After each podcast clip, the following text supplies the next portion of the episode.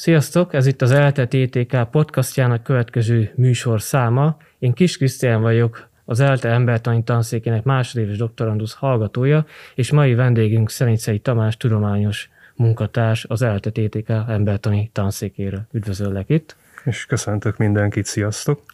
Igen, a mai témánk az antropológia lesz, történeti antropológia, és arról fogunk beszélni, hogy mi mindent lehet kiolvasni egy-egy csontváz vizsgálata segítségével, mikre lehet következtetni, hogyan éltek a múltban élő emberek, és milyen betegségeik voltak pontosan.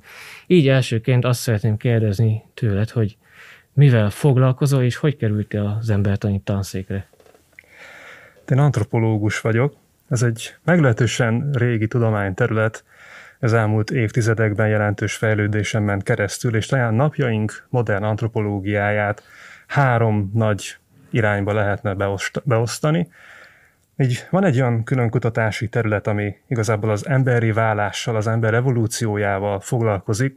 Ide még igazából beletartoznak akár ugye a majomfélékkel foglalkozó tudományos szakemberek is. Aztán kicsit kronológiailag haladva a modern ember irányába van az úgynevezett történeti embertan, ami már a modern homo sapiensnek a történelem előtti, illetve a történeti korú előfordulásával, biológiai jellegzetességeivel foglalkozik, és hát a legrecensebb népességgel foglalkozó tudományterületen belül az antropológusok, huánbiológusok pedig a ma élő népességeknek a biológiai jellegzetességeit vizsgálják. Ugye ezen a hármason belül én a középső kategóriába tartozok, uh-huh. tehát a modern homo sapiens történelem előtti és történeti időkben élt populációival foglalkozom.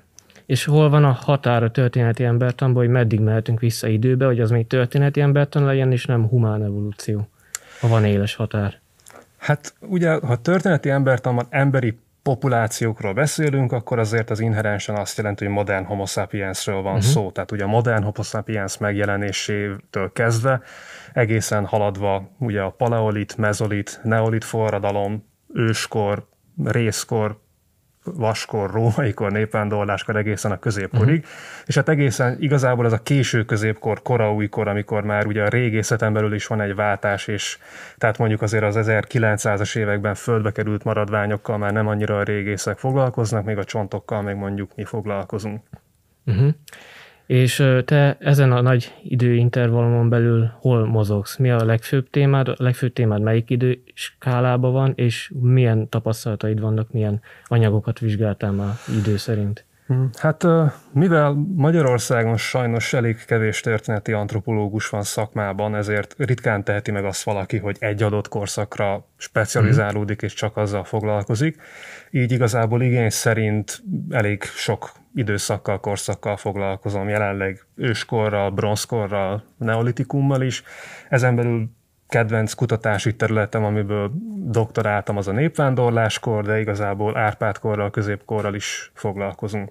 Uh-huh. Itt a tanszéken igazából hagyományosan van egy elég erős őskori népesség történeti kutatási vonal, van egy népvándorláskori kutatási vonal, és bizony alakul szerencsére azért a középkor, Árpádkor és honfoglaláskori vizsgálati uh-huh. vonalunk is. És mekkora most a csapatok mi ezzel foglalkozik?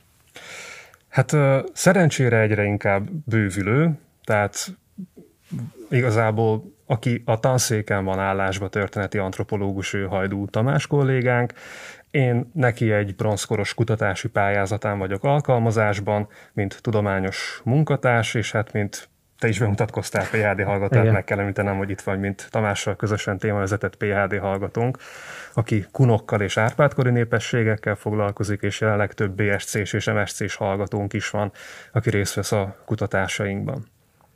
Igen. És hogy kerültél a tanszékre? Hát igazából egy elég egyszerű életutat jártam be ebből a szempontból. Az eltén végeztem a biológia uh-huh. alapszakot, ott sokáig tanakodtam, hogy esetleg biológia, történelem szakos tanárként kéne tovább menni, mert mind a két tudományterület érdekelt. Aztán igazából rájöttem, hogy ezt a kettőt úgy egybe lehet volasztani a történeti antropológia keretein belül, és hát az MSC képzés már ezen az idegtudomány, humánbiológiai specializáción végeztem ezt szintén uh-huh. az eltén. Doktori ösztöndíjat is az eltén nyertem, és hát azóta igazából pályázati alkalmazásban itt dolgozok, tehát összességében 2008 óta az élet az, az ideköt. nagyjából ideköt, igen. Uh-huh.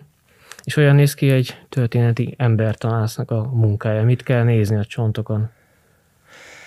Hát a munkánknak igazából tényleg az a legjobb része, amikor eljutunk oda, hogy a csontokkal foglalkozzunk, mert hát ugye a kutatási feladatokban a cikkírás, administratív tevékenységek is szerepet játszanak, tehát amikor eljutunk oda, hogy valamilyen csonttal foglalkozni kezdünk, annak a csontnak már előtte van egy története. Uh-huh. Tehát egy, általában egy régészeti ásatási kontextusból kerülnek elő ezek a maradványok, történik valamilyen beruházás vagy tervásatás, a régészek találnak csontmaradványokat, ha van éppen rá igény és antropológus kapacitás, akkor már a terepmunkában részt tudunk venni, ugye a csontoknak a kiemelésében, hogy megőrizzük, dokumentáljunk minden egyes antropológiai uh-huh. szempontból fontos részletet.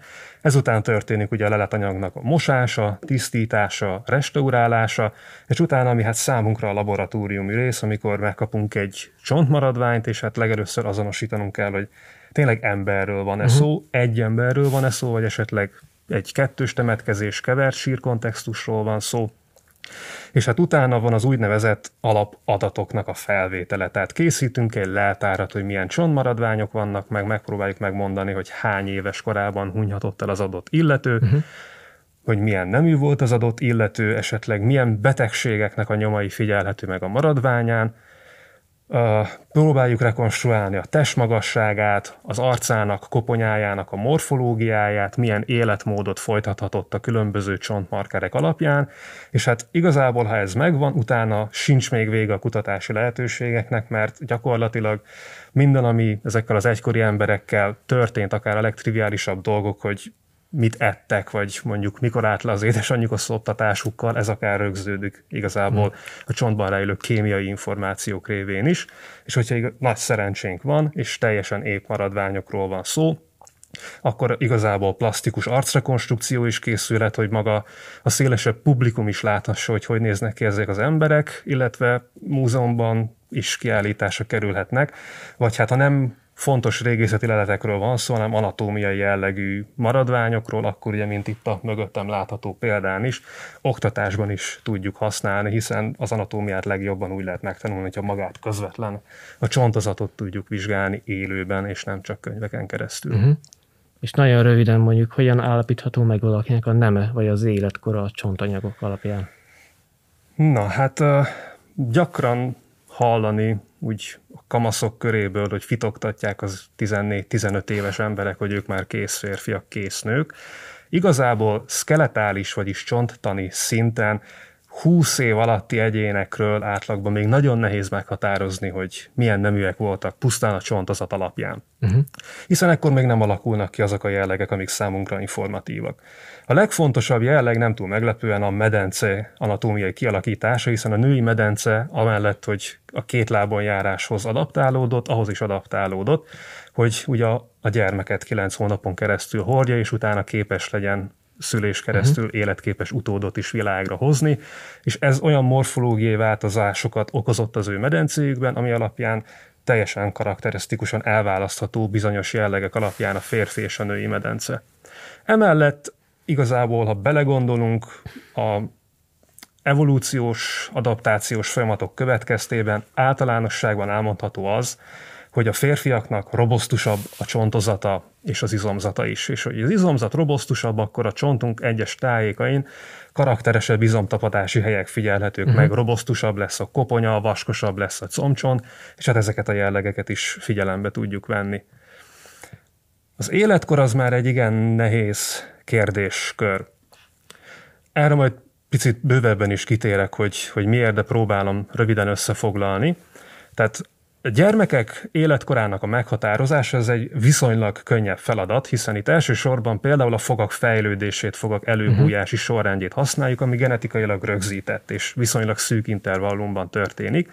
Tehát akár egy több ezer éves leletből is, ha csak egyetlen kis fogtöredéke van, vagy pár fogtöredékes gyerekről van szó, akár ilyen plusz-minusz másfél-két éves pontossággal meg uh-huh. tudjuk mondani az életkorát. Viszont ha már Biológiai szempontból érett felnőtt csontvázról van szó, magyarán elérte a felnőttkori testmagasságot, kijött az összes foga, onnantól kezdve a szervezetünkben folyamatosan a felépítő folyamatok helyett egyre inkább a lebontó folyamatok uh-huh. kezdenek el dominálni.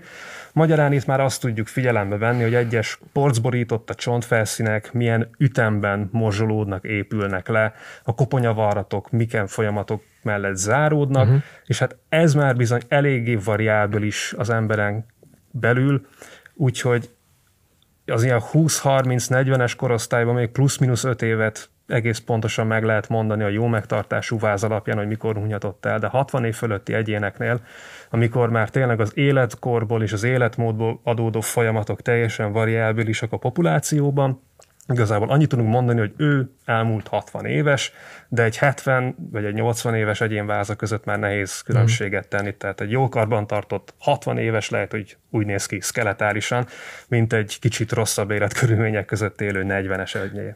Igazából az az alapszabály, hogy minél közel vagyunk a fogantatás pillanatáig, annál jobban rögzül genetikailag minden, onnan meg a kronológiai, meg biológiai életkod is szétcsúszik szépen lassan. Hát igen, így is, így is meg lehet igazából közelíteni, tehát egyre inkább nyílik az az oldó, és onnantól kezdve tényleg, tehát amit itt mögöttünk látunk, ez egy tehát unikális oktatásra használt esetekről uh-huh. van szó. A régészeti előhelyről általában nem ilyen formába kerülnek elő a maradványok.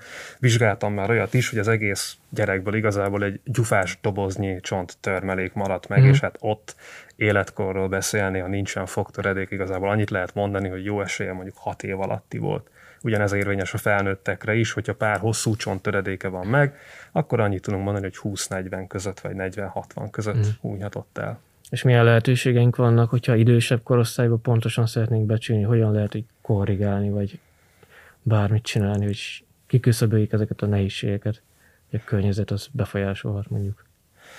Hát erre elég sokféle megoldás létezik. Igazából az összes ilyen úgynevezett supraindividuális kutatási vonalon, mint amilyen a miénk is magyarán, tehát az egyén fölötti szerveződési szintet, populációt vizsgáljuk, mm. nagyon sok igen részletes és bonyolult statisztikai elemzésre lehetőségünk. Ez az életkorbecslésnél is így van, ebben nem szeretnék igazából most belemenni. Előadásaink alatt hallhatnak erről igazából részletesebben is a hallgatók. Tehát egyrészt van a statisztikai korrekció, másrészt igazából vannak már kutatási irányok afelé, hogy a genetikai állomány alapján próbáljunk, tehát genetikai minta alapján próbáljunk egy valamilyen életkort uh-huh. becsülni. És hát igazából, ha nincsen írott forrás, vagy nincsen mondjuk egy halandósági képünk az adott korszakról, ami természetesen, hogyha nincsen írásos hagyaték, akkor nincs, nem létezik ilyen, uh-huh. akkor igazából tényleg a statisztikai módszerek, vagy esetleg majd a közeljövőben, vagy a jövőben a genetika, archeogenetika nyújtott ebben segítséget számunkra. Uh-huh. Jó, haladjunk tovább egy picit. Ugye beszéltél arról, hogy lehet testmagasságot is megbecsülni egy-egy illető kapcsán. Igen. Ez hogyan működik, és mire lehet ezt használni? Hát a, az antropológus alapmunkája része, hogy nagyon sokat mérünk uh-huh. különböző mérőberendezésekkel. Itt a mögöttem látható egyén esetében is például megmérhetjük, hogy milyen hosszú a combcsontja. Uh-huh. És hát a jelenkori népességből mondjuk bonztani szériákat elmegyünk egy orvoslani gyűjteménybe, akikről van feljegyzett adat, uh-huh. hogy mondjuk milyen magas volt élete során, megtézhetjük, hogy egyébként mikor már nem élő állapotban van, hanem csak a csontjairól beszélünk, milyen hosszú combcsont tartozott hozzá, és akkor különböző regressziós számítások segítségével tudunk arra egy ilyen becslő modellt alkotni, hogy ha neki ilyen hosszú volt a combcsontja, akkor a felnőttkori testmagassága ennyi x és y centiméter plusz-minusz ugye a hiba határ lehetett. Uh-huh. Ami miatt ez fontos, az az, hogy ugye ha biológiai jellegeit vizsgáljuk a populációnak, akkor kíváncsi vagyunk a populáción belüli és a közötti variabilitás változatosságra is, és a testmagasság ez egy nagyon jó mérőszám erre. Elég, ha belegondolnunk abba, hogy mondjuk az egyenlítő tájékán élő mai népességek, és mondjuk akik a sarkkör vidéken élnek, vagy Skandináviában, hát közöttük jelentős magasságbeli különbségek adódhatnak. Uh-huh. És ugye ezt akkor vissza tudjuk követni ősi populációk esetében is a környezeti adaptáció, Másrészt, hogyha mondjuk egy adott egyént gyermekkora során jelentős negatív behatások értek, mondjuk éhínség vagy hosszantartó betegség, akkor az ő testmagassága az ő számára elérhető maximális genetikai potenciál alatt fog maradni, magyarán egészségi állapot jelzéseként is használhatjuk. Tehát ha van egy közösség, ahol igazából minden egyes tag átlag 170 cm körül fluktuál, és találunk benne egy 150 cm magas egyén, akkor vagy arra gondolhatunk, hogy ő mondjuk nem helyi eredetű lehet teljesen, vagy esetleg persze valamilyen öröklődő betegség is lehet, vagy a legegyszerűbb magyarázat, hogy mondjuk gyerekkorában volt egy éhínség, mm. vagy valamilyen beteglázas állapotban szenvedett.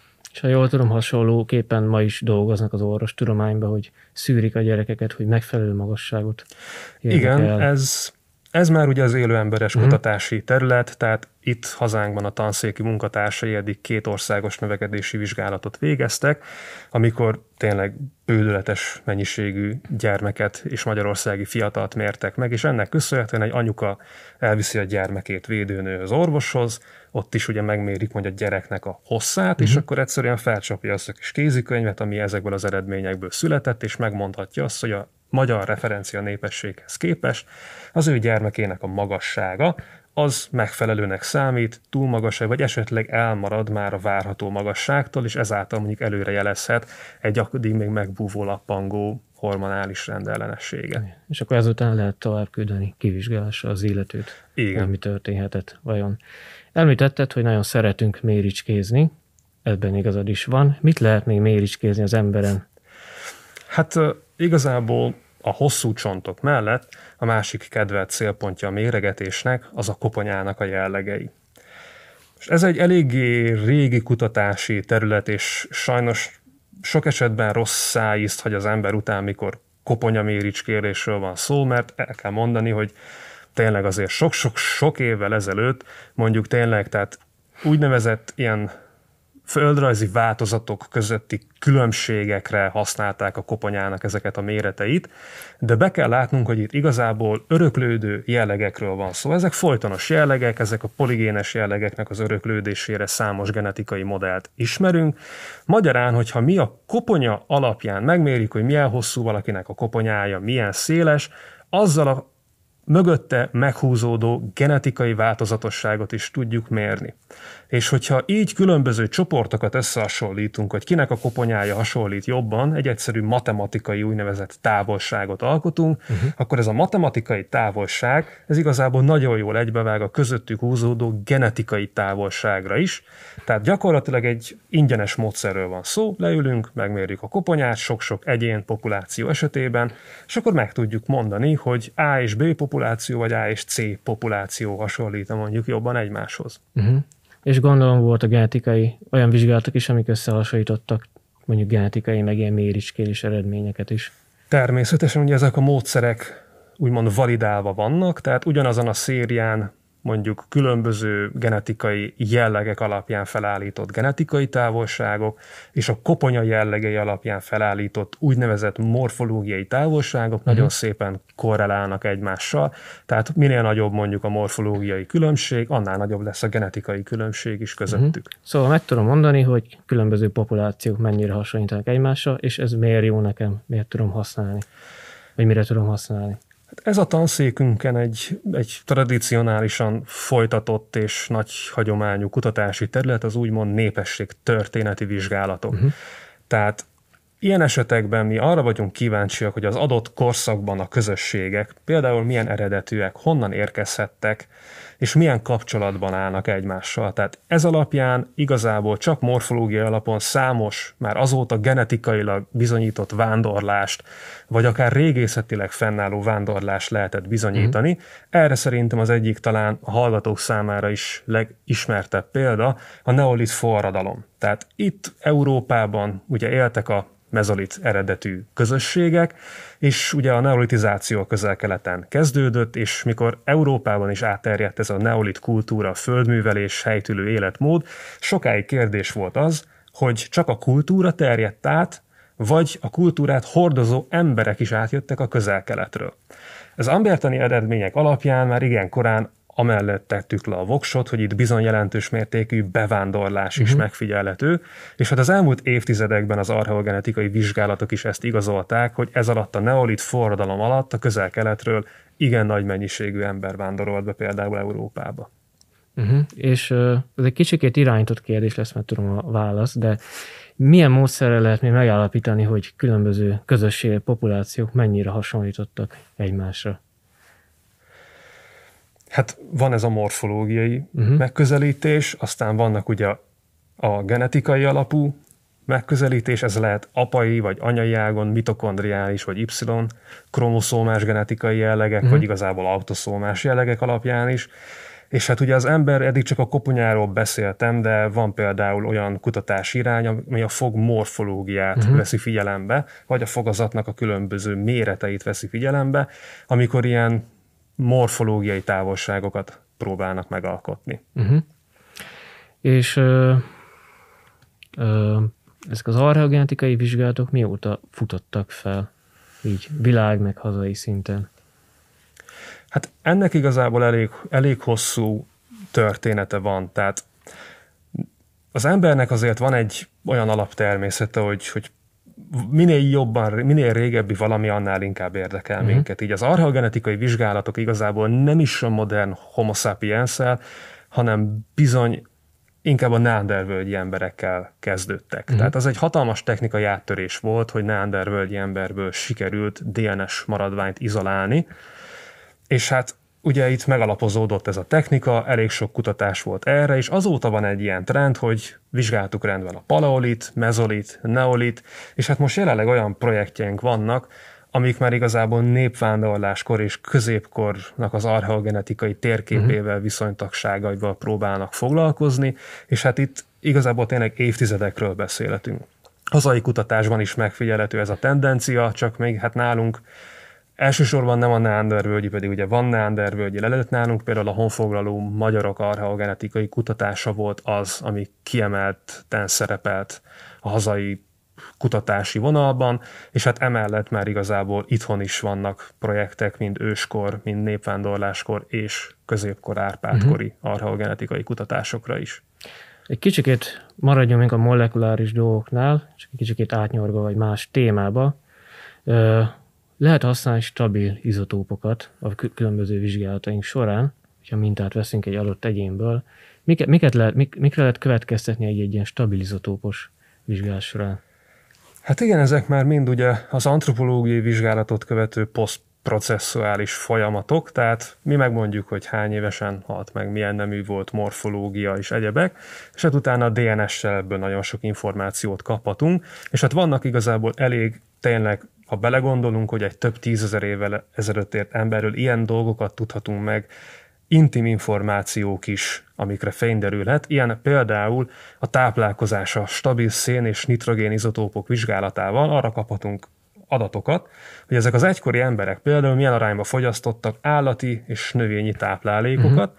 milyen arányban fogyasztottuk mondjuk édesvízi tengeri halakat, és ami számunkra igazából még nagyon fontos adatokat szolgáltathat, hogy ezek a fogyasztott táplálékok is, hogyha mondjuk növényekről van szó, meg lehet különböztetni azt, hogy mondjuk ez egy búzaféle volt ez az adott gabona, vagy mondjuk köles, vagy ha Amerikáról beszélünk, akár a kukorica is kimutatható. Uh-huh. Egy másik igen fontos izotóp számunkra, az úgynevezett stroncium izotóp, és ez a stroncium izotópot mi a fogakból szoktuk elsősorban vizsgálni, Ugye ez a talajrétegből bekerül a növényekbe ez a stronciumizotóp, ezt a növényt elfogyasztja mondjuk az adott ott élő egyén, vagy ugye megeteti vele uh-huh. a mhm. kisgyermekét, és ez a stronciumizotóp beépül a fogakba. És mivel a fogakban az élet, tehát miután kifejlődik a fog gyermekkorban, ugye tudjuk, hogy megtörténik a fogváltás, nagyon minimális az átépülésnek a szintje. Magyarán a fogunkba benne marad az a stroncium izotóp jelleg, ami arra a területre volt jellemző, ahol gyermekkorunkat töltöttük. És hogyha megnézzük, hogy például a hosszú csontokban, ahol sokkal nagyobb intenzitású átépülés van, anyagcsere átépülés, az arról ad mondjuk információt, hogy az adott egyén életének utolsó 5-10 évét hol töltötte, uh-huh.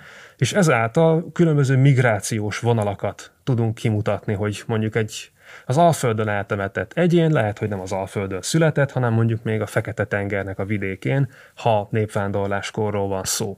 De őskorban is ugye megvannak ezek a kutatási hmm. lehetőségek. És még valami, ugye most kicsi szóba került, hogy mi történik a leletek vizsgálat, tehát miután megvizsgálják az antropológusok, mik történhetnek még, hogyha tovább küldik az antropológusok a mintákat. Még egy fontos témakör van előtte, az pedig nem más, mint a betegségeknek a vizsgálata.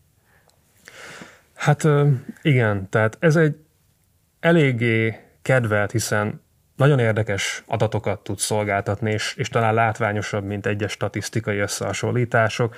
Ez az úgynevezett paleopatológia, vagy őskortan, ami kutatási terület igazából azt vizsgálja, hogy az egykor élt egyének milyen betegségekkel rendelkeztek, ezek milyen arányban fordultak elő köreikben, és ezáltal ugye a korabeli epidemiológiai viszonyokat tudjuk feltárni. Mm. Most ami probléma van ezzel a vonallal, hogy nagyon kevés betegség mutatható ki a csontokon. Ugye elég belegondolni, hogy egy, egy influenzás megbetegedés, ami sajnos élet napjainkban ugye jelentős problémát okoz, az nem látszik a csonton. Ugyanez elmondható például a pestisről. Tudjuk, hogy voltak nagy pestis járványok Európába, de patológiai szempontból nincsen semmilyen csontani tünet. Vannak azonban olyan betegségek, amelyek nagyon jól vizsgálhatók az emberi maradványokon, ilyen például egy egyszerű csonttörésre gondolunk, uh-huh. hiszen az nagyon jól látszódik, ilyenek az izületi gyulladások, és hát a paleopatológiában van egy ilyen nagy szent hármasság, a lepra, tuberkulózis és a szifilisz, és hát nem azért kedveljük mi, idézőjelben kedveljük, hiszen számunkra érdekes ezek a betegségek, Azért kedveljük őket, mert egyértelműen diagnosztizálható tüneteket hagynak hátra a csontokon. És jó, akkor most kiragadok egy példát, mondjuk a leprának, mik ezek az egyértelmű tünetei, hogyha mondjuk ő leprás lenne, mit látnánk rajta? Hát ez alapvetően befolyásolja, hogy a leprának melyik típusával rendelkezik, illetve hogy az ő mm. immunrendszere milyen módon képes megküzdeni vele. De a klasszikus csontani tünetei a leprának ugye elég, hogyha a Ben Hur bizonyos jeleneteire gondolunk. Tehát ugye a végtagok esetében elsősorban ugye az új végekről, kéztő és lábtőcsontokról van szó. Itt úgynevezett atrofizáció figyelhető meg, tehát szépen fokozatosan elvékonyodnak ezek a kis csontok, elveszítik az eredeti formájukat, uh-huh. és megrövidülnek. Ugye ez az, amit az élő emberben úgy látunk, hogy bizony kezd el sorvadni az ujja, és hát ez bizonyos ponton, hogyha már nincsen vérellátottság és idegezettség, akkor ugye ezek leesnek, tehát teljes mértékig egy nekrotizált dologról uh-huh. van mhm. szó. És egy másik karakteres elváltozás az a koponyát fogja érinteni, azon belül is az arcot, ugyanis ezek a folyamatok megfigyelhetők az orcsontok, az orrüreg, és ugye itt a felső fogsor ívünket hordozó csont, ugye a felső álcsont vagy a maxilla, ezeknél is ez a folyamat figyelhető meg, felszívódnak az orcsontok, kipotyognak ezek a frontfogak, mm. és egyre inkább ugye kitágul ez az klasszikus körte formájú orrüreg. Uh-huh. És hát ez semmi más nem képes ilyen elváltozást okozni a csontokon, kizárólag a lepra. És vannak-e a tanszéknek ö, érdekes leprás, TBC-s vagy szifiliszes esetei? Találtatok-e már? Hát révén, hogy Tamás igazából ő is több ezer, meg hát mi, akik a tanszéken dolgozunk, meg mióta együtt dolgozunk, Krisztián, mi is nagyjából több ezer maradványt megvizsgáltunk, és hát bizony kerülnek elő olyan esetek, amikor morfológiai alapon egész nagy bizonyossággal mondhatjuk, hogy lepra, TBC vagy szifiliszről van szó, és vannak olyan esetek, ahol nem vagyunk persze ennyire biztosak. Tanszékünkön hagyományosan TBC és lepra kutatási uh-huh. irányban szoktunk inkább mozogni, és hát talán a legizgalmasabb eredmény, ami ugye a tanszék nevéhez is kötődik más magyai, magyar hazai kutatási intézmények mellett az, hogy az eddig legrégebbi morfológiai alapon leírt leprát, azt igazából a, a tanszéki kutatásokhoz tudjuk kötni, tehát egy részkori, tehát egy több ezer éves leprás uh-huh. betegségről van szó, és nagyon sokáig úgy vélték, hogy ez, ez inkább az antikvitáshoz köthető a lepra, tehát Nagy Sándor, mikor India és Perzsiai hadjáratai során hozhatta be Európába, és hát ma már tudjuk, hogy nem így van, Európában egy jelentősen ősi és régi betegség bizony a lepra, és az eddig legrégebbi esetet uh-huh. azt innen Magyarországról ismerjük. Uh-huh. Tehát ez egy nagyon-nagyon régi eset. Ö, ö, úgyis szerettem volna kérdezni, kis hatásszünet. Igazából az, hogy vizsgáljuk ezeket a csontokat, megtaláljuk ezeket az eseteket, és ez miért jó? Mire lehet felhasználni ezeket az eredményeket?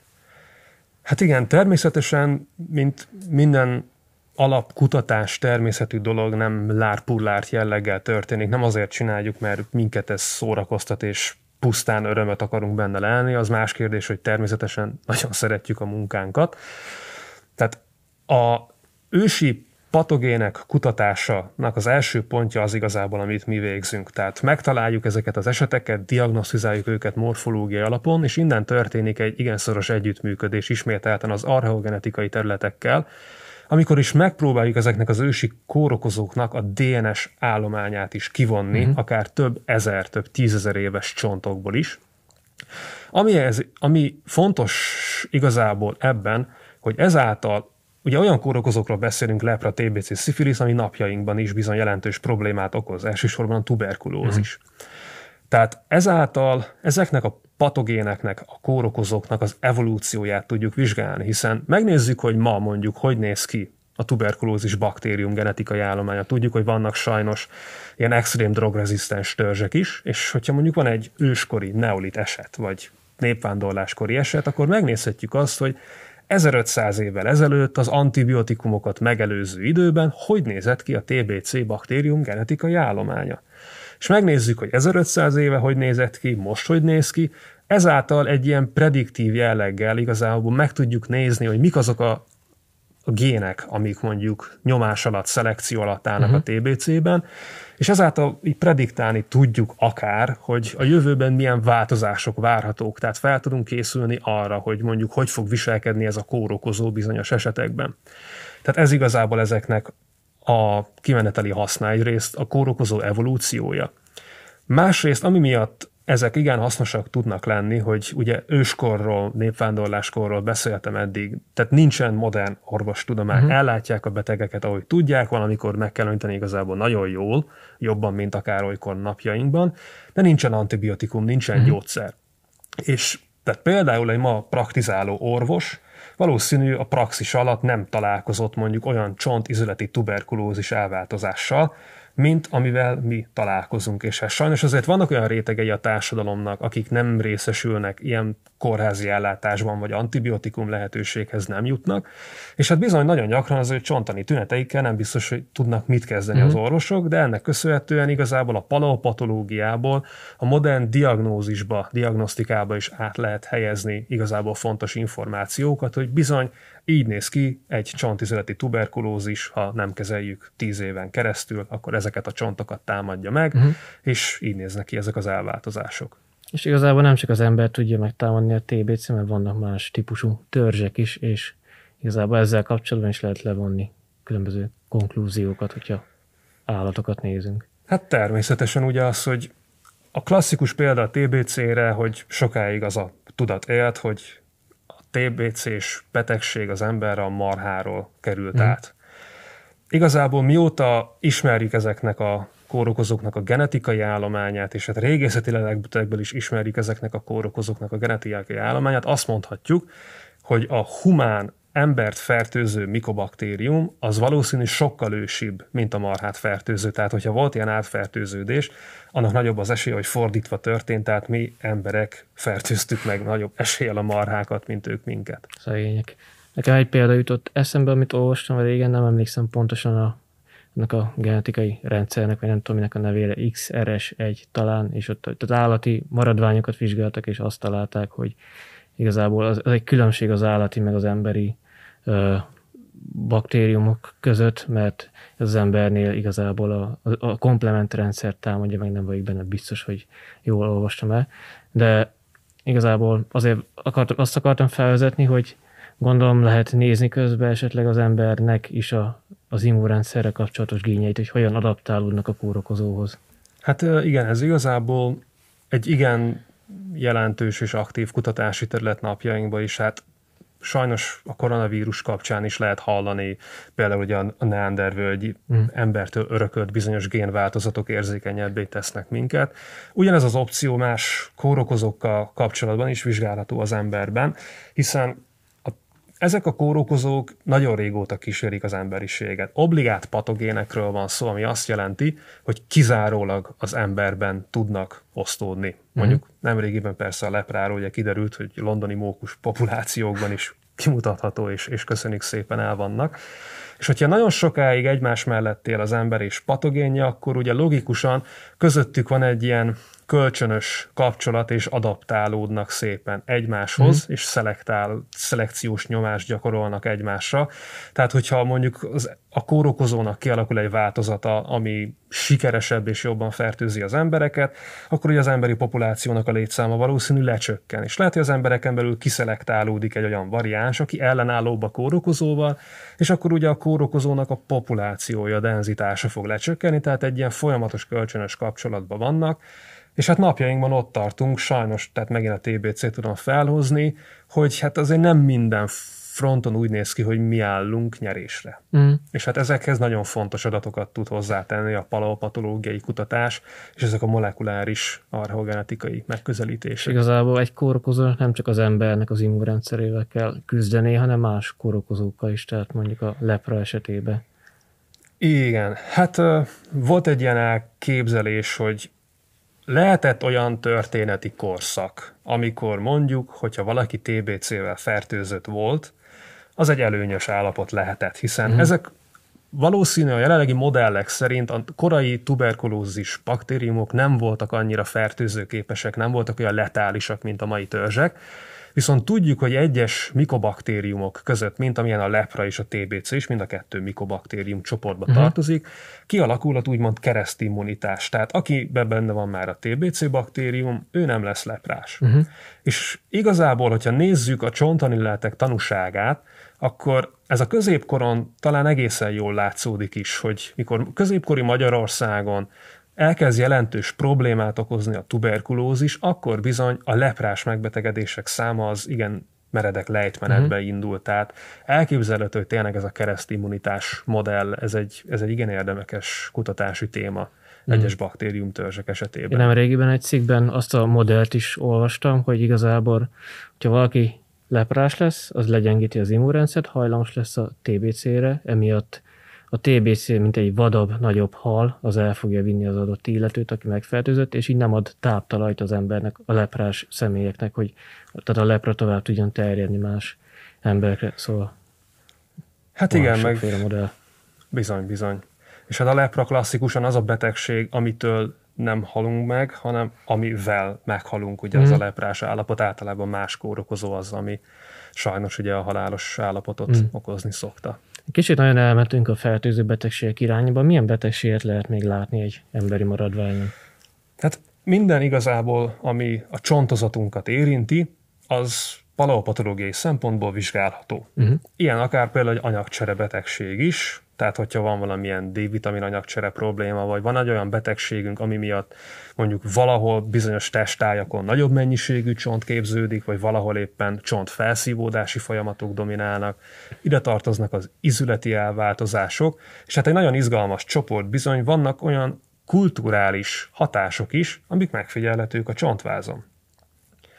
Ebből talán a legismertebb, biztos már sok kedves nézőnk, hallgatónk látott dél-amerikai dokumentumfilmeket, amikor ilyen borzasztóan elnyújtott hosszú koponyákat mutatnak. Ugye ez a mesterséges koponyatorzításnak a szokás, ami hát egyértelműen ugye a csontozaton jelentős nyomot hagy.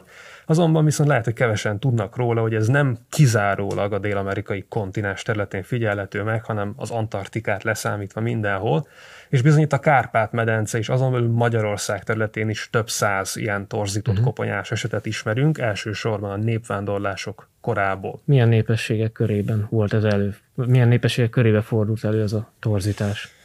Hát a legkorábbi eseteket óvatos óvatos közelítéssel ugye a szarmata korszakhoz tehetjük, tehát a Krisztus utáni első negyedik század közé, viszont amikor tömegesen megjelenik, az egyértelműen hun hatáshoz és a hun uh-huh. segédnépek körében elterjedt tradíciókhoz köthető, amikor tényleg vannak olyan 5. századi temetők, hogy az ott eltemetett egyéneknek mondjuk a 70%-a viseli ezt a torzítási mhm. szokást, uh-huh. ami igazából nem más, mint egy divatelem. Akkor igazából nek nem volt, vagy lehetett egy vallási oka is esetleg. Hát ugye itt ami fontos az antropológiában, hogy mint már elő, de egyigek alapján sejthettük, hogy, hogy egy elég erősen multidisziplináris területről uh-huh. van szó. Van egy kemény biológiai vonal, van az a betegségek, orvosi vonal, és hát bizony egy jó antropológusnak valamelyes bölcsészvénával is rendelkeznie kell, hiszen ezek az egykori emberek nem pusztán biológiai, hanem szociális lények voltak, akik kultúrát hordoztak közösségeikben. És hát bizony ide az identitás fogalom az, ami a legjobban megfeleltethető a uh-huh. koponyatorzítás szokásához. Tehát férfiakon, nőkön egyaránt előfordul, különböző társadalmi státuszban gazdagon, szegényen eltemetett egyének körében egyaránt előfordul. Uh-huh. Tehát ténylegesen egy divatelemről beszélhetünk, uh-huh. és hát ugye belegondolunk, hogy napjainkban is vannak ilyen testmódosító szokások, elég egy fültágítóra gondolunk, vagy egy, egy tetoválásra. Hát igazából ugyanennek ez a korabeli megfelelője, hiszen tetovál lást is ugye használtak, ismerünk olyan múmiákat, akik ilyen jelentős mennyiségű tetoválással rendelkeztek, ilyen a koponyatorzítás is. Tehát ott hmm. voltak a hunok, akik behozták őket, követték a segédnépek, akik szerettek volna a hun elithez jobban hasonlulni, beilleszkedni abba a társadalmi rendszerbe, és egyszerűen divat formájában elterjedt ez a koponyatorzítás. És azt lehet tudni, hogy mondjuk itt a Kárpát-medencében, mai Magyarország területén mikor veszett ki ez a divat? Mi a legkésőbbi eset? A keltezhető régészeti leletek alapján az avarkor, tehát a Krisztus utáni 6. század és 9. század eleje az, amikor az utolsó ilyen torzított koponyás uh-huh. eseteket megfigyelhetjük, viszont ezeknek a száma már tényleg töredékes, nagyon szorványos ahhoz képest, amit mondjuk a megelőző negyedik, ötödik, hatodik századi uh-huh. időszakból látunk. Még egy betegségcsoportról szeretnék beszélni, amit már említettél is, ami nem más, mint az anyagcsere betegségek, és azért szeretnélek kérdezni erről, mert betegség, az ilyen elváltozásokat nem csak ö, egyénenként lehet nézni, hanem populáció szinten is, és így összehasonlítani különböző közösségeket, és neked belső infóból tudom, hogy volt is egy első szerző cikked ö, egy anyagcsere betegséggel kapcsolatban, és erről szeretnélek kérdezni. Hát igen, ez egy igen erős belső info, hiszen te is társszerző vagy abban a tanulmányban. Uh, igen, van egy egészen ártatlannak tűnő orvosi, kevés orvosi relevanciával rendelkező betegség, ami azt okozza, hogy a homlokcsontnak a belső részén, tehát ugye az agy felől különböző nagyságú méretű csontlerakódások képződnek. Ez nagyon ritkán okoz problémát, amit tudunk róla, hogy elsősorban idősebb női korosztályban fordul elő, és vannak olyan tényezők, mint például az elhízás vagy cukorbetegség, uh-huh. ami nagyobb arányú előfordulást okoz. A jelenkori tanulmányokból tudjuk azt, hogy például, hogyha ilyen ázsiai nomadizáló közösségekre gondolunk, akkor egyébként nekik a metabolizmusuk sok szempontból olyan, mintha ők egy kicsit cukorbeteg, kicsit magas vérnyomásos közösség lennének, hiszen folyamatosan fizikai mozgásban vannak, a táplálékuk fő részét igazából tejtermékek és húsok teszik ki, de mégsem okoz náluk ez igazából diabetikus vagy magas, uh-huh. magas vérnyomásos tüneteket. Viszont ha Viszont ezekben az esetekben náluk a HÁV, tehát ennek a betegségnek az előfordulási aránya is növekedhet. És hát megvizsgáltunk több mint 5000 koponyát különböző korszakokból a Kárpát-medencébe, és azt tapasztaltuk, hogy azokban az időszakokban, amikor tényleg itt a Kárpát-medencében keletről beérkezett egykori nomád, vagy még a Kárpát-medencében is nomadizáló, félnomád életmódot fenntartó populációk körében ez a betegség bőven-bőven gyakrabban, akár háromszor korosztályonként tízszeres nagyobb gyakorisággal is előfordul, és hát ez alapján azt a következtetést tudtuk levonni, hogyha elegendő nagy mennyiségű egyént vizsgálunk, akkor egy ilyen egyszerű kis pici patológiás tünet segítségével uh-huh. egészen közel juthatunk ahhoz, hogy milyen életmódot folytattak ezek az egykori közösségek. Szerintem nem, nem tudom, hogy elbambultam, mert miközben gondolkoztam a következő kérdésen, de említetted esetleg, hogy milyen komolyabb tünetet okozhat egy ilyen elváltozás? Uh, nagyon ritkán okoz tünetet, viszont előre haladott formájában sajnos ezek akkora mértékű csont keletkezik a koponyán belül, hogy az agynak a, a frontális előső része az bizony elkezd sorvadni, mm. és akkor pszichiátriai zavarok és rendszeres migrénes fejfájás is kialakulhat. De tehát azt hiszem, ami a mai osztályozási rendszerben a legsúlyosabb kategória, azt ebből az 5000 csontváz esetében talán koponya esetében azt hiszem tíz esetben mm. találtunk, tehát tényleg tényleg nagyon ritka. Volt régen is, nem csak napjainkban. És, és felnőttek esetében. És felnőtt. Ez bizony gyerekek körében nem fordul elő. Jól emlékszem, még pont említetted nekem egyszer, hogy egy gyereknél esett tanulmányként a modern korból, mint a írtak volna le esetet. Igen, igen, volt sajnos egy ilyen, egy elég súlyos balesethez köthető koponyasérülés, ami miatt másodlagosan kialakult. Mm. Mi erre utaló jelet nem találtunk, hogy esetleg egy fej koponyatrauma mm. következtében egy fiatalabb korosztályban megjelent volna ez a anyagcserebetegség. És most be is vetném a következő kérdésemet, amin az előbb gondolkoztam. Ugye a patológia mellett az egyik fő vonala az ember történeti embertani csoportunknak az a populáció történet. Egy kicsit arról is szeretnék kérdezni, hogy te mondjuk a doktori munkádban mit, mit vizsgáltál ebből a szempontból, kraniometriai szempontból, és milyen következtetéseket lehetett levonni?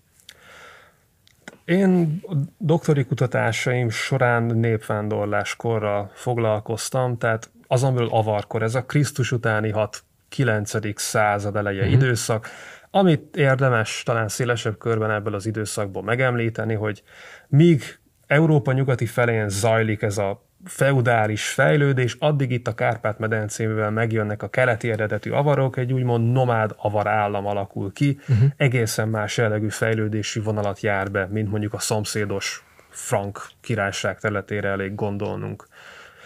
Tehát én, amit vizsgáltam, az igazából az volt, hogy a Kárpát-medencének a nyugati felén, tehát a mai Dunántúlt érdemes elképzelni. Ugye a avarok bejövetelekor ott élnek különböző germán, késő antik, romanizált lakosság, amit ugye az ember esetleg elképzel ilyen késő római kori lakosság, keverék lakosság, és hogy ez, ez a közösség és bizony a bejövő keleti eredetű, nomád, teljesen más viseletet, más embertani külsőt hordó, más vallású egyének között milyen biológiai kapcsolatok uh-huh. alakulhattak ki, illetve ez hogy formálódik az avarkor során. Tehát például a középkori történetírásnak általános képe az, hogyha jön egy ilyen keleti eredetű populáció, igazából pusztítást hagy maga után, és embereket mészárolnak le, Addig itt a Dunántúli területen mind a régészeti leletanyag és mind az embertani vizsgálatok is azt támasztják alá, hogy egy békés együttélésről uh-huh. van szó, mind a kultúrájuk, mind pedig biológiai szempontból keveredtek ezek az egykori, igencsak különböző emberek. És milyen népességek élhettek egy időben, ekkor mondjuk az avarkornak az elején? Nagyon nehéz ugye népességeket mondjuk megnevezni konkrét nevükön, uh-huh. hiszen tehát az identitást a régészeti leletek alapján nehéz meghatározni, tehát tudjuk történeti írás alapján, hogy itt langobárdok élhettek, de hogy az adott eltemetett egyén, akinek mondjuk ilyen langobárd jellegű leletanyaga van, hogy ő tényleg langobárnak gondolta el magát, azt sajnos ugye nem tudjuk. Tehát azt tudjuk elmondani, hogy éltek itt olyan emberek, ekkortájt, akik öltözetükben, viseletükben nagyon hasonlítottak ahhoz, amit mondjuk a feudális frank királyság, germán királyságokról elképzelhetünk. Tehát tényleg külsőleg is magas termetű, robosztus alkotú, pajzsal, karddal, lóval eltemetett harcosok, gazdag temetkezésű, szinte fejedelmi sírok. Uh-huh. A leletanyag alapján éltek itt igazából valószínű tényleg kora keresztény közösségek is felsősorban a mai Keszthely és Pécs környékén, és hát akkor erre jönnek rá a ténylegesen keleties típusú, nomád jellegű leletanyaggal rendelkező avarkori sírok.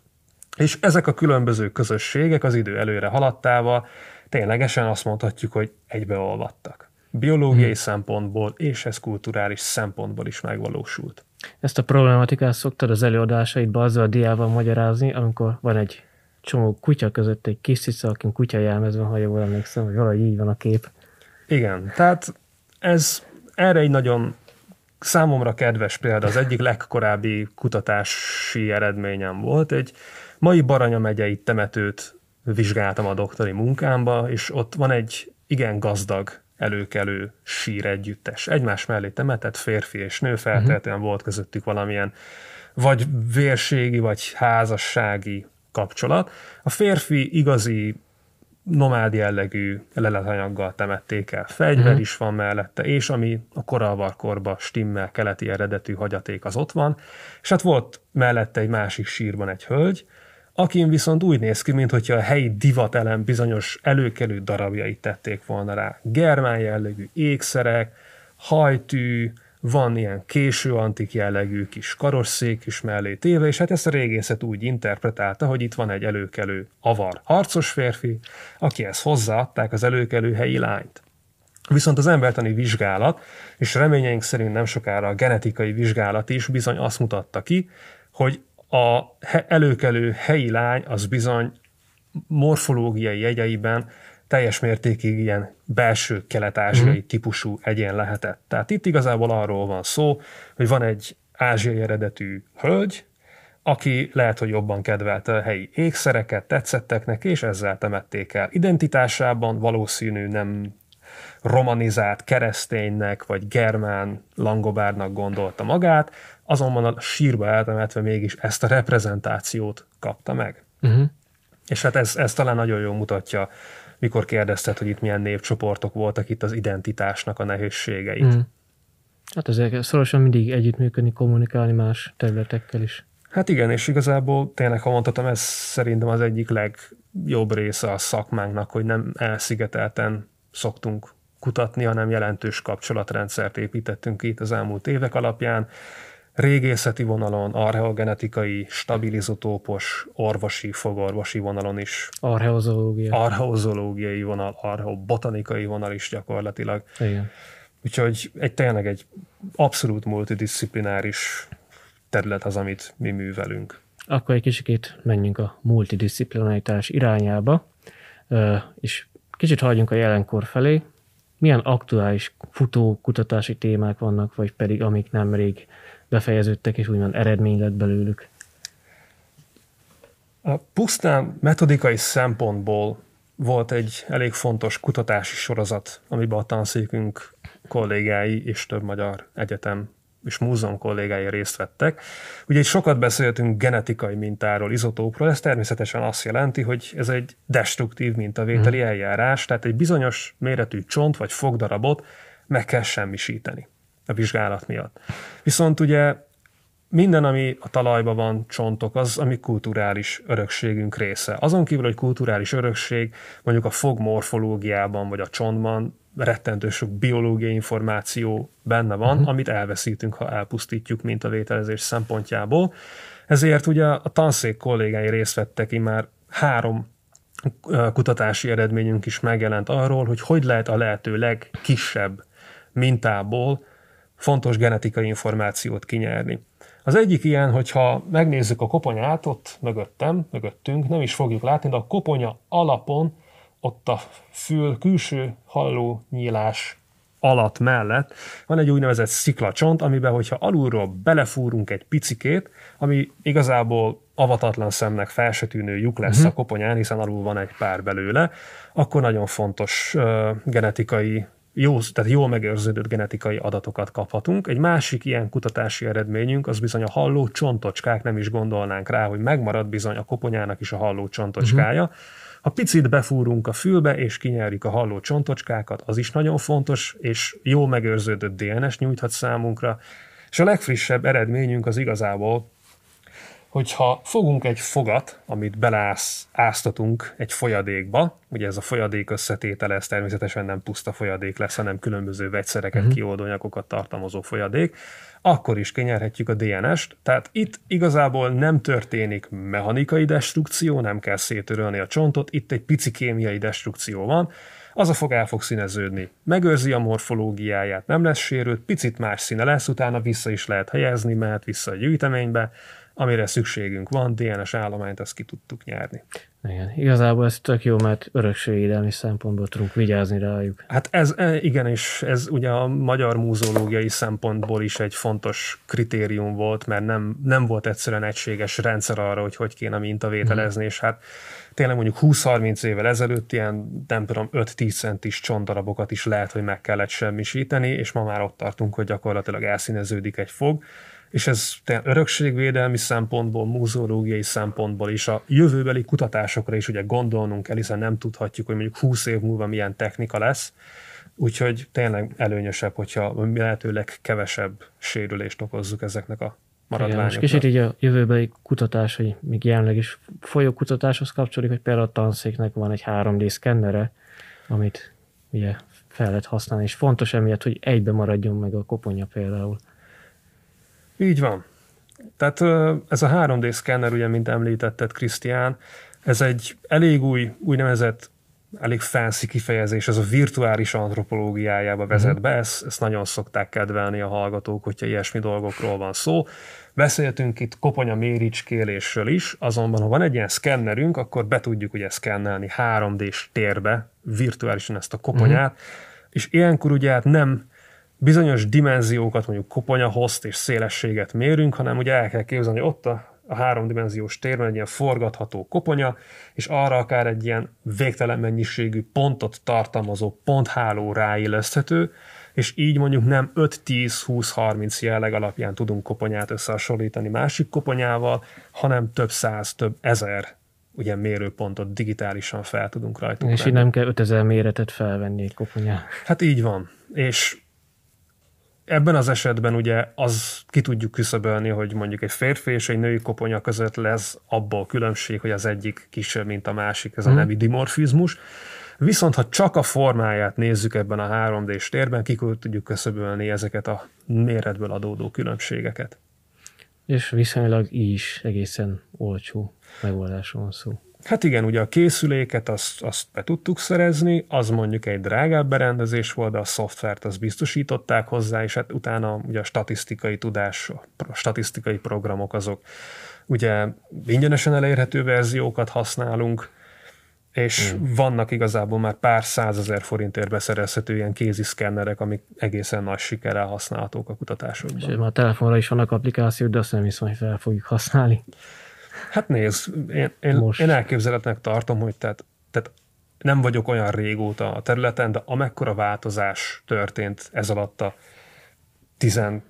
két-három hmm. év alatt, én nem tudnám igazából most megprediktálni, hogy hol fogunk tartani mondjuk 2030-2040-ben. Lehet, hogy tényleg egy telefon segítségével. Ez most, ez most nagyon nagy kitekintés lesz egy picit, de egyszer olvasni egy kutatásra, hogy a, ahol a Playstation-nek a Kinect érzékelőjével szkenneltek be egy T-Rex koponyát, mert az egész nagy volt, és nem lehetett berakni egy CT vagy egy szkennerbe, szóval vannak megoldások.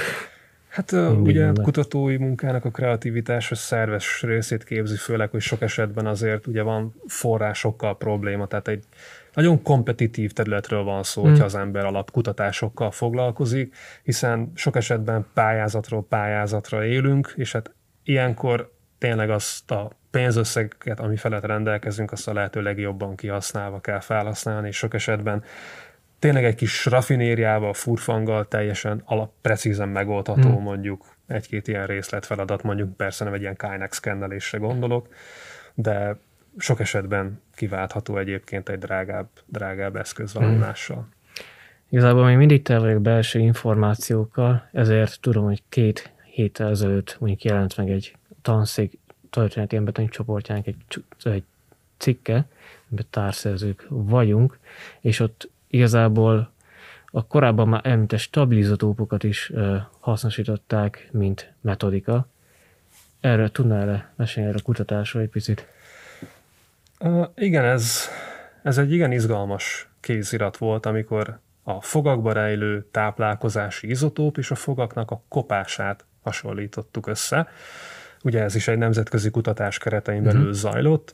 A fogak gyakorlatilag tényleg a non plus ultrája az embert, annak végtelen mennyiségű információ van belőle, és hát ugye a fogkopás, ami általában úgy szoktuk vizsgálni a fogkopás, hogy ránézünk, megnézzük, hogy mennyire kopott. Azonban, hogyha lemegyünk már egy mikroszkópikus szintre, akkor egészen apró felszínű kis kopásokat, karakterisztikus mintákat láthatunk a fogakon, amit mondjuk a különböző összetételű tápanyag, vagy a különböző növényzetet tartalmazó tápanyag tud okozni a fogaknak, és bizony ebben a tanulmányban hogy a fogakból kinyert izotóp alapján milyen táplálékot fogyaszthatott az illető, illetve hogy a fogyakokon megfigyelhető mikrokopások alapján milyen táplálékot fogyaszthatott az illető, az jelentős mértékben átfedett, és ezáltal ugye ez egy ilyen kölcsönös megerősítése volt a két metodika használhatóságának. Igen, ha jól tudom, nem is nagyon volt sok olyan cikk, ami ezt a kettőt ötvözte. Nem, ez, ez egy alapvetően új megközelítés, és hát ugye, hogyha van az embernek egy mikroszkópja, és hozzáfér a lehetanyaghoz, akkor ez is egy egészen használható alternatívát nyújthat a stabilizatópos vizsgálatok mellett. Igen. Szokott az antropológus ásatásra menni? Szerencsére szokott, én ezt igazából azért mondom, mert nagyon szeretek terepen dolgozni, mikor az ember kikerül a laborból, vagy a szobájából, és, és ki tud menni terepi munkára. Ugye, ha régészeti ásatásról van szó, ugye a régészképzésben tanulnak antropológiát, sok esetben egyszerűen meg tudják oldani tényleg teljes szakszerűséggel felemelni a csontvázakat, kivenni a talajból és dokumentálni, azonban vannak olyan esetek, amikor mondjuk tömegsírt talál az archeológus, és olyan tömegsírról van szó, hogy mondjuk nem kettő-három egyént fektettek bele anatómiai rendbe, hanem mondjuk ilyen egy méter mélységben emberi maradványokkal töltöttek be egy gödröt. Na ez az az eset, amikor nekünk antropológusoknak is jelentős fejtörést hmm. okoz mondjuk a terepi munka, és hát ebbe volt közösen részünk, szerencsénk részt venni, ugye nem régiben a Tiszafüred, Tiszafüreden feltárt bronzkori tömegsír kapcsán, ami egy jó példa erre Igen. a terepi munkára. Erre jobban éreztem, hogy egy konkrét ásatáshoz mindjárt megemlíteni, ezért is kérdeztem meg, hogy szóval jön ez a konkrét ásatás. Hát, igen, ez volt ugye a leg, legutóbbi alkalom, de mondjuk, ami terepmunkában részt vettem, igazából az mind ilyen tömegsír mm. volt eddig, tehát amikor abszolút tényleg csak az antropológus tudott benne rendet teremteni. És hogy áll most ez a Tiszafüredi ásatásos projekt? Hát amit Tiszafüreden szerintem az elmúlt időben elértünk, és amilyen eredmények elé nézünk, az az, az ideális állapot lenne, ami az antropológiában uralkodik. Ugye van egy nagyon alapos régészeti dokumentációnk, foglalkoznak a előkerült kerámia leletanyaggal, az előkerült néhány fémmel is, és ott ugye azt hiszem nem is tudom, egy-kettő, öten, hatan dolgozunk most az antropológiai életanyag feltárásában részt vettünk, és most ugye van egy hallgatónk, az Anett, aki alaposabban foglalkozik vele, tehát van egy erős antropológus mm. csapat mellette, aztán C14-jel keltezik is majd elég nagy mennyiségű embertani, és azt hiszem állati maradványt is a sírgödörből. Az állatokkal is foglalkoznak külön, lesz nagyon sok egyénből genetikai minta kórokozóra, uh-huh. és humán DNS-re lesz táplálkozási izotóp, lesz uh, stronciumizotóp a vándorlások kimutatására, szóval tehát tényleg egy nagyon időben, térben elkülönülő diszkrét kis egységet megtaláltak ott Tiszafüreden, egy gödörről van szó, ami tele van emberi maradványjal, és szerintem amit a mai metodikák alapján megtudhatunk, azt mindent meg fogjuk tudni uh-huh. csinálni, szerencsére a kialakult hazai és nemzetközi együttműködéseknek. Ez így tök jó. És uh, ugye a felállás az, hogy ott nem messze, azt hiszem hasonló, ugyanabból az időszakból van egy rendes nagy temető, van ez a gödör, és van-e, lehet-e már valamit előzetesbe mondani, mint elképzelés, hogy miért volt ott az a gödör, miért pont ők kerültek abba a gödörbe, és tehát mit lehet előre konklúzióként levonni mélyebben elemzés nélkül? Hát ugye mindenképpen egy szokatlan jelenségről van szó. Az őskorban előfordulnak gödrök tele emberi maradványokkal. Sajnos nem csak az őskorból, tömegsírokról, uh-huh. minden korszakból hallottunk. Amit a lelőhely különlegessége, az, hogy ezt a tömegsírt ne úgy képzeljük el, hogy sok-sok ember volt egymásra téve, ugyanis a terepi megfigyelések alapján nagyon kevés az anatómiai kontextus közöttük, ami azt jelenti, hogy igen, kevés, épp egyéni maradványt tudtunk azonosítani. Nagyon úgy néz ki ez a gödör, hogy bocsánat a kicsit nyersebb fogalmazásért, de mondjuk beletettek egy kezet, egy lábat, egy törzset, egy alsó végtagot, egy felső végtagot, kicsit lenyomkodták, ha esetleg nem fért ez. Tehát, tehát nem egy szokványos emberi depót látunk igazából magunk előtt, ami különös, amit említetted elsősorban azért, hiszen nem messze tőle van egy hatalmas nagy bronzkori sírmező, amikor a rítusnak megfelelően eltemetett egyéneket találjuk. Jelenleg azon a hagyományos rítussal eltemetett temetőn folyik multidisziplináris vizsgálat. Az embertani életanyagot feldolgozták, lesz onnan is izotóp és uh-huh. archeogenetikai eredmény, és szerintem az lesz a pont, amikor esetleg tudunk arról beszélni, hogy a két temető között, mert két temető, a sírgödör és a temető között milyen kapcsolat lehet biológiai, genetikai uh-huh. alapon, és hát az is egy érdekes eredmény lesz, hogy ezen a tömegsíron belül az egyének milyen kapcsolatban állnak egymással, hogy egy uh-huh. idegen közösséget tettek oda be, vagy szelektálás nélkül mindenféle eredetű és helyi, különbözet, helyi különbségű emberek bekerültek különböző területekről. Viszont amire nem tudom, hogy mikor fogjuk tudni megadni a választ, ha lehet, lehet, hogy nem is fogjuk tudni megadni, hogy miért így kerültek be, hiszen uh-huh. A lebomlás különböző fázisában tartottak már ezek a testek, amikor elhelyezték őket a gödörben. Uh-huh. Ilyenkor az ember ö, általában arra gondolt, hogy vagy valami nagyobb járvány, vagy pedig valami, valami ö, interpersonális erőszakhoz köthető esemény vezetett a halálukhoz. Van esetleg, vagy lehet-e bármelyikre következtetni, hogy nagyobb esélye történt a lelet anyag eddigi vizsgálata alapján? Hát ugye, mint említettem, hogy Gémes Sanet hallgatónk vizsgálja le, mm. jelenleg a csontmaradványokat, és ahogy tudom, tehát traumatikus eredetű, hogy fejbevertek, leszúrtak, valakit nem nagyon fordult még elő. Néhány ilyen fertőzéshez köthető apró belváltozás, az természetesen igen. Az archeogenetikai vizsgálat, kórokozók vizsgálata még jelenleg zajlik mm. a mhm. nemzetközi együttműködésben. Úgyhogy jelenleg erre még nem tudunk választ adni, viszont ha um, itt ugye valamilyen járvány miatt hunytak volna el, vagy lekaszabolják az embereket, sem magyarázza meg, hogy mert különböző lebomlási stádiumban mm. vannak benne, főleg, hogy ami nagyon izgalmas volt, nincsen rajtuk, hát bocsánat, de állati eredetű fogyasztásnak nyoma. Tehát, hogyha mondjuk sokáig a felszínen vannak, van rá eset az irodalomból, akkor bizony látunk rajtuk rágásnyomot, bolygatásnyomot különböző állatok által, viszont náluk nincsen. Tehát, hogyha ők valahol elhunytak, és különböző lebomlási stádiumba kerültek, az egy ilyen zártabb rész lehetett, ahol mondjuk mm.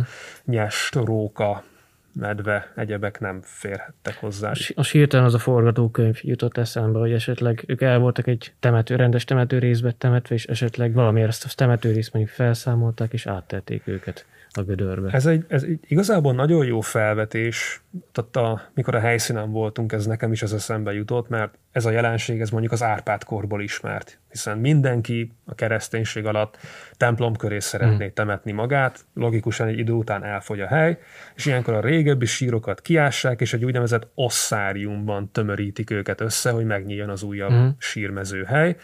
Viszont az őskorban erre nekünk nincsen adatunk, tehát jóval kisebb a populáció, elférnek a temetők, nincsen preferált helyszíne a temetkezésnek, mint mondjuk egy templom a középkorban.